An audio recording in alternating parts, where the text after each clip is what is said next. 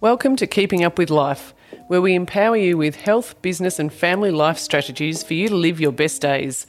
I'm your host, Pippa Hanson. I'm the CEO, a mother of teenagers, and have a passion to live an active and healthy life.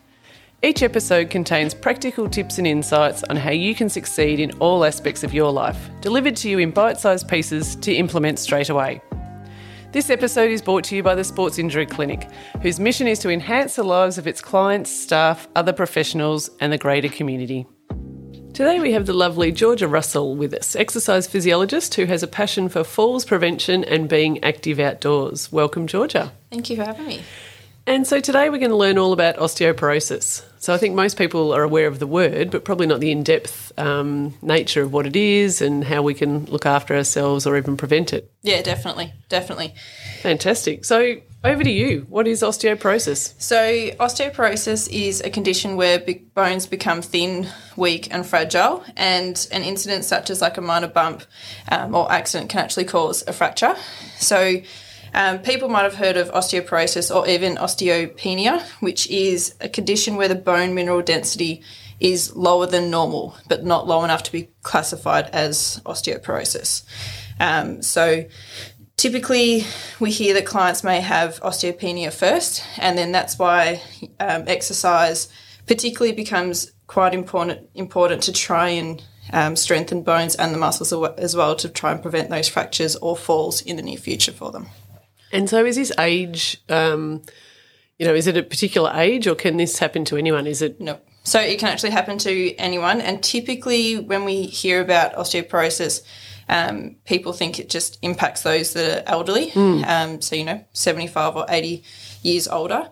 Um, 75 year olds might not like no. to say that they're old. I don't think it's so. A, it's a new, you know, 60. new 60, yeah. But um, no, males and females are actually being diagnosed younger now. So um, typically we see a lot of females come through with osteoporosis, but it can affect males um, as well. So it's one of those things that it's pretty important for everyone to be aware of as well. And particularly in Australia, 46% of osteoporotic fractures are vertebral, so impacting the spine, but a lot are actually undiagnosed.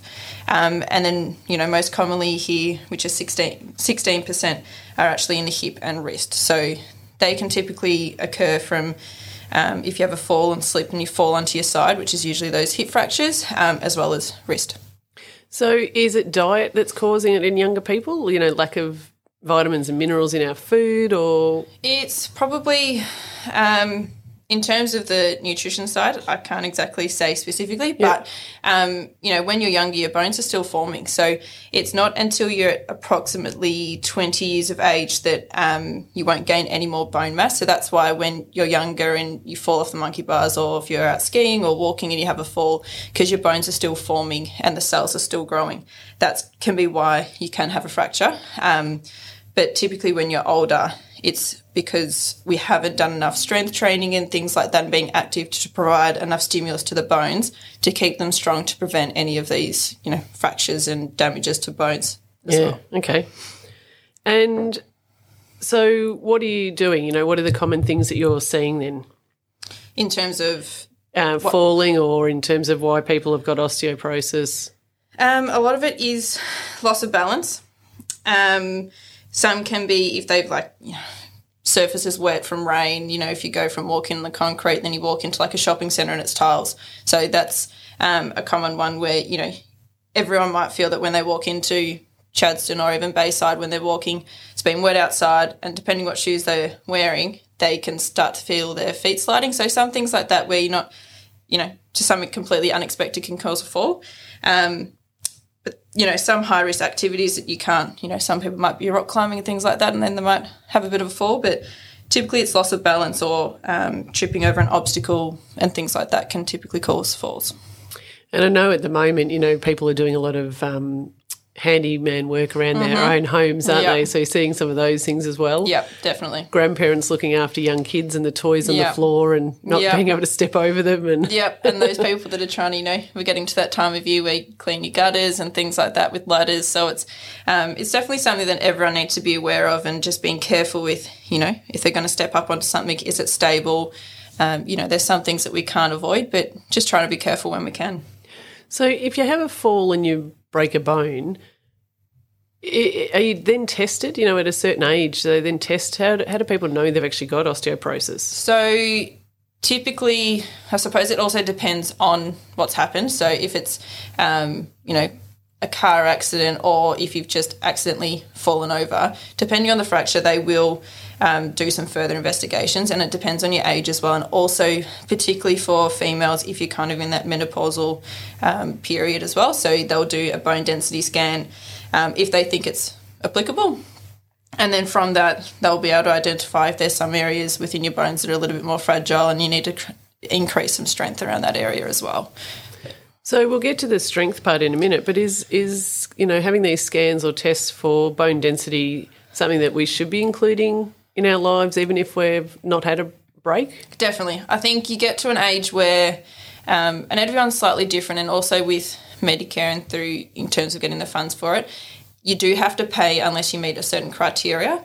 Um, and I don't know the exact criteria off the top of my head, but I know one is age um, and then it goes down into different medical conditions, as well as family history, um, and also the, if you've had a certain number of falls in the past. Uh, but it's definitely something to speak to your doctor about if um, you know you've had one or two falls and you have had some breaks, and it could be in the same area. So, for example, if it's your right wrist, what's going on there? Is it something that we need to monitor over the next few years, um, and kind of stay on top of it as much as we can? Yeah, great. Okay, so what are you suggesting then? What what's the best uh, ways people can try and prevent? Is it preventable? Is it? Well, falls, you know, because they can be un. You don't know if it's going to happen or not. It's definitely preventable, but there's some instances where you have no control over what's going to happen. Um, but I think definitely having your front foot forward of trying to be nice and strong and um, as fit as you can be is definitely going to be a bonus, as well as looking after yourself with your nutrition side as well. Um, but I think the important thing is exercise for bone health and um, fracture risk needs to be a long term thing. It's not something you do for six weeks and then you, are good for two years. It's it's a long term um, commitment so that your bone can adapt, which you actually don't see the changes for um, in terms of the exercise you've been doing for at least nine to 12 months, um, because that's just the way, in terms of the cycle, when your bones um, are adapting to activities and um, stress, it can cause, it's called an osteogenic response. So it's where you have some um, bone cells called osteocytes, which are the ones that sense um, changes to loads or strains. Um, and they then send signals to other cells, which are called osteoblasts, to build the um, bone to maintain that strength and decrease risk of fracture. So that can't happen over a short period of time. It's, you mm. know, nine, 12 months.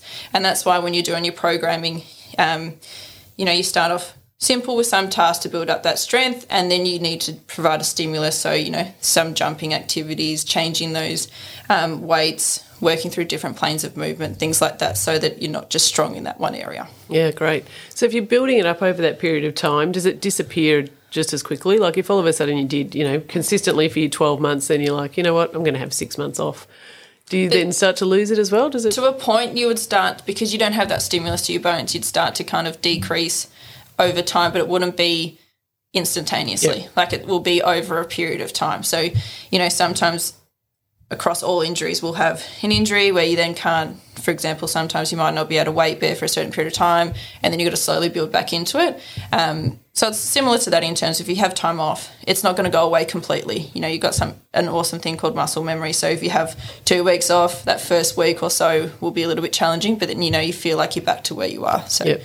okay. Yeah. And what types of exercises are we talking about then? So interestingly enough, it needs to be strenuous. So, walking, bike riding, or yoga are actually not enough stimulus to improve bone mineral density. So, although walking is fantastic, we need to try and find a way to actually stress the bones and muscles a little bit more over time. So it is great to start with walking, even including stairs, um, but changing to things like resistance training, along with that cardiovascular exercise, is really important. Um, focusing on certain muscle groups. Obviously, you want to try and strengthen your um, major muscle groups in your legs and your trunk and arms, but balance is a big one. So balance everyone needs to be working on, even from young age up until, you know, even in your 90s. Um, and there's lots of ways that you can make it challenging, not just standing on one leg and um, always doing that for the long term. So I've loved the test where um, you ask someone to stand on one leg with their eyes closed and, Yeah. and test their balance. It's Yeah. amazing. Um, Yeah. And you do it to kids as well. And Oh, definitely. It's fascinating. And when you remove one stimulus like your eyesight from, it just changes the dyma- dynamic of the whole exercise in itself. So even simple things like turning your head side to side once you're standing on one leg, or if um, you're walking heel to toe, looking left to right is still challenging as well. Um, and the great thing is that you can use different weights, resistance bands, different weights to make it all harder, so that you're constantly improving and changing that stimulus so that your bones can adapt. Yeah. And how often are people doing this a week then? What's ideal? look, we would look ideally as an exercise physiologist, we'd love that everyone was doing some sort of exercise every day or at least five to six times a week. Um, but you know, doing these things every second day, or if you've got time, I know you know lives can be really busy at the moment in lockdown. They're probably not as crazy, so once a day would be awesome. But you know, most days trying to do some sort of strength training and balance is going to be really good to keep that stimulus growing. Yeah, okay. So you said walking's not enough for, it's obviously good for other um, health benefits, but it's not enough. What about running? Where does that fit in? So running is good because you've got a little bit more load through um, your bones, and it's more of like a plyometric exercise because both feet aren't in contact with the ground at the same time. Um, but then with running, you can obviously go at different intensities. You can go for like long runs, short runs, um, but changing it up to be a little bit more dy- dynamic. So you might do some change of direction, or you might sprint for 20 meters, for example, then slow it down, do some sidestepping, and then go ahead. That's a good way to change that you're not just running through that one plane. So you've got changes of movement, different surfaces, and things like that. Okay. And if people are doing this to prevent osteoporosis, and you're saying five to six times a week is ideal, how long, you know, each day? What are we what are we trying to get Oh, look, to? it could be, you know, if, um, for example, with our active living classes, some people come two times a week, sometimes three, or even just one. But then we do encourage them and everyone in all our classes to do something outside during the day. Could just be for 20 minutes, and that's going to be really beneficial as well. But if you have the time to do something for 45 minutes and do a bit of a more in depth program, that's obviously going to be great. Um, but even 20 minutes a day of just doing some balance work at home, even when you're making a cup of tea, standing on one leg and close your eyes. Obviously, have something close to you in case you don't feel like you're going to fall. and don't be holding that cup of tea when you first exactly, try it. exactly right. Um, but things like that, you can just do little little um, hops, or even if you've got stairs and obviously injury free, you know, you could run up those stairs, and that's just an easy way at home and in your just general lifestyle to provide that extra stimulus and adaptability for those bones. So, obviously, under the care of an exercise physiologist, you can be very particular with some of this resistance training and, Yep. and setting programs. But what are some other small things people could do at home? Yeah, definitely. So things just like step ups, sit to stand, so getting standing up out of your chair, um, trying to prevent the contact time on the seat, doing the like I said, the single leg balance, like waiting for the toaster or kettle to boil. Um, when you're if you've got a nice long hallway, you can do some heel to toe walks forwards and backwards. That's a really good balanced one. Um, and then even just playing, you know, if you've got kids, grandkids, playing around with them, getting up and down from the floor if you can.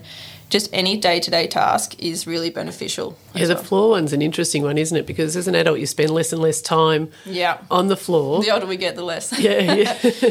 but it's really important because if you end up that you have had a fall, Yep. you need to be able to get up Oh, or try and get up and yourself. that's that's Yeah. probably one of the biggest concerns that you know if you have a fall and you're older and you're unable to actually get up that's you know you think if you live by yourself you could be there for quite a long time so i think that's a big thing that we focus on with lower limb strength and trunk stability as well that if we do have a fall obviously depending on those circumstances you might not be able to move and that's um, we understand that. But if you're in that position where you can actually maybe roll yourself and safely get up onto a chair or use things around you, that's what we like to try and encourage. And um, getting on the ground isn't exactly the, most fun thing for some people, but if we can try and teach behaviours and movement patterns of how to safely do it and build their confidence, and that's going to help them feel a little bit better as well. Like even if they drop their keys out in a car park, some people can find that really daunting to think, I'm going to have to go down to get my keys, and it's a really long way um, to the ground. So safe, you know, exercises and kind of movement patterns so that they know what to do in case they're in that situation. Yeah, okay, that's fantastic. Um, if someone's sorry, if someone's diagnosed with osteoporosis, Mm-hmm. can they improve from that? So does this do exercises then improve where they're at? Yeah, so depending on the severity, um, it's kind of on an individual basis in terms of, you know, if kind of once you've hit that osteoporosis point, you can kind of improve your muscle um, muscle strength and bone density to improve slightly. But um, like I said, once you've hit kind of approximately 20 years, we don't gain any more muscle mass. So you kind of we have to work on what we've got, and we go really slowly. So you don't. It's important not to rush, but at the same time, it's important to kind of create these behaviors that you're exercising regularly to try and reduce your bone density going lower. So you want to try and maintain or improve. We want to prevent getting worse. Yeah. So sometimes it, um, when you get these um, DEXA scans, sometimes it could be like your right hip is a little bit more severe compared to your left and some areas in your spine. So it's not always the same throughout your whole body. Everywhere can be slightly less, um, but it's identifying those areas and strengthening it around so that if all the structures around that area that's a little bit weaker, I would say, um, we're just trying to then reduce those risk of fractures in the future. Yeah, okay. Yeah, so it's not something that, I don't know, if you get the flu, you're going to recover straight Yeah. away. It's kind of, um, unfortunately, some things with bones, it takes a lot longer to heal. And it's one of these things where it's, we're trying to maintain, prevent any further deterioration. Um, and if we get a little bit stronger in that time frame, then that's great. Obviously, the earlier that we're aware of this, the more time that we've got to try and prevent anything getting a little bit worse. So as well as obviously being debilitating because you might, you know, break bones, Yeah. is it painful for people as well?